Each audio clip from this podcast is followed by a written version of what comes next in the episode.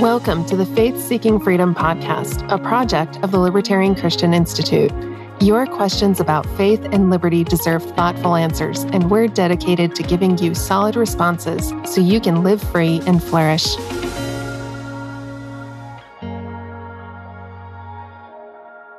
So, our next question this is on a quite different topic is from Dustin.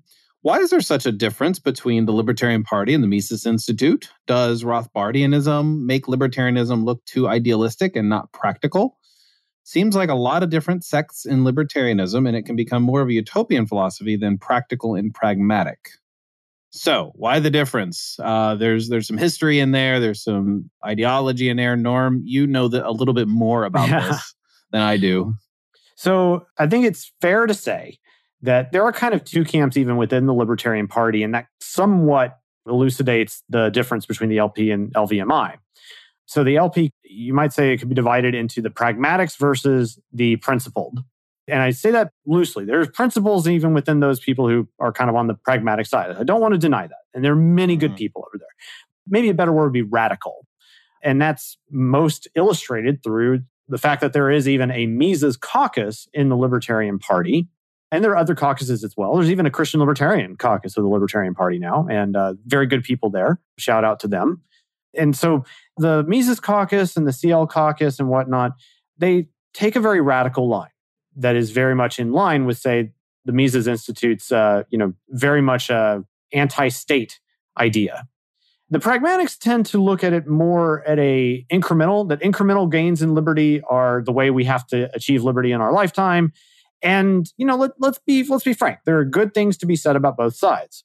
So you know, I think that that sort of you know kind of illustrates. Okay, there is a difference. Okay, cool. And that goes back really to you know even the founding of the LP itself. Um, Murray Rothbard was in fact instrumental in the founding of the Libertarian Party. Uh, over time, you know, there was some souring of that relationship over time, and that's you know that happens. To the LP's discredit, there, especially some of the presidential candidates of the last couple of decades. There have been some issues with them, you know, and there's things to like and many things not to like as well. So, why is there a difference? Because there are different ways of viewing how we achieve liberty. Some people believe that getting the incremental approach in place is really the way it needs to work. And there are some who are more, to an extent, I'm going to be more on this side, that it's important to just to hold to a radical view of human liberty that the state is inherently bad, that it doesn't do anything well, and that we shouldn't just go for mere incremental changes, but try to go for as much as we possibly can all at once. And I, I, like I'm sympathetic to that, and that's a great goal. To play a little bit of devil's advocate here, there are reasons why we can be accepting of incremental changes, though, and uh, and that's you know I, I think if, if you guys have been around for a while and you remember our fight in Texas against uh, the TSA, what a great opportunity to have made an incremental change and make a difference right then and there. And we did that. And that, you know, I, I, was part of the spark of that even. And I'm, you know, I'm very proud of that, uh, that we were able to make that big of a difference in that short of amount of time, even in that incremental way.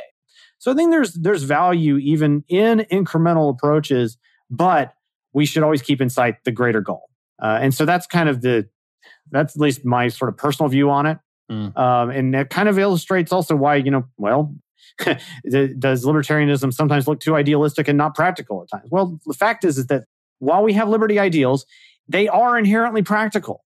And the way we accomplish that sometimes is incremental, and sometimes we go for big sweeping things. I mean, there's a yeah. big difference. Like, it was not incremental for William Wilberforce to go on a fight against slavery for 20 years in, in England in the late 18th and early 19th centuries. That was not incremental, but it took him a long time to do it. And he had to have incremental victories too. So let's admit that there are some good things to be said and let's work together to make those things happen. Now, we should also, of course, note that here at LCI, we are a 501c3 nonprofit and we are not endorsing the Libertarian Party in any way here. We are not to do that and we don't. Uh, we don't support candidates and we're not really promoting any party, but we will herald approaches from a variety of different perspectives and areas uh, when they are in line with what we believe are our ideological goals. Yeah, I think that's well said. I think for some people, there's the policy aspect. It's like, how do we enact certain policies? And then there's the sort of the online chatter and discussion that you have with people, even though we're not supposed to discuss politics at Thanksgiving, it ends up being talked about anyway. And it's like, how do you convince people? Because, you know, if you go one way, you know, one variety or flavor of libertarianism, you're just going to seem too idealistic and not down to earth. And people are, oh, well, that would never happen. And, and people don't even listen to you. Whereas, you know, if you have a certain approach to things, they might be like, oh, I'd never thought about that policy before. That makes sense. For instance, I'll just give you an example right now is like the school choice argument. Like, there's a lot more openness right now to parents getting their money back because schools aren't going to reopen. Okay this is an opportunity not for us to say, well, we shouldn't have schools anyway. we can we can make that, but maybe we should get to a better place where parents have more control over what happens to their money and we could get to that other place. I did an interview with Corey DeAngelis and he explains the school choice and he even answers the, you know, how libertarian is that sort of model question. So I guess the point I'm trying to make here is in a conversational win people over sort of method, you just got to know who you're talking to and who your audience is. And you have to know who you who you are in terms of like how you like to discuss things. And so you know you kind of need to know both. You know I, i've told people i'm like look if the way i'm arguing for liberty doesn't appeal to you there are a ton of different people who argue for liberty in ways that i think are much more attractive and they will start to win you over. Sounds good. I hope that I, I think your question does make sense though eh, you know dustin that there are, for lack of better words, there are different factions, if you will, within libertarianism. And sometimes just trying to understand, even though the fact that we do have factions, it's not a downer on us. In fact, it should be encouraging that we're trying to have vigorous debates within our, you know, our lines of ideology yeah. to see what is the best. We need to have that. Let's just be respectful of one another and and you know, and we'll get there. We'll get there someday. Yeah. This podcast was inspired by our popular book, Faith Seeking Freedom, which is available on Kindle, softcover, and audiobook at faithseekingfreedom.com. Want your questions answered on our podcast? Email us at podcast at libertarianchristians.com. And don't forget to subscribe, rate, and review our podcast so we can reach more Christians with the message of liberty.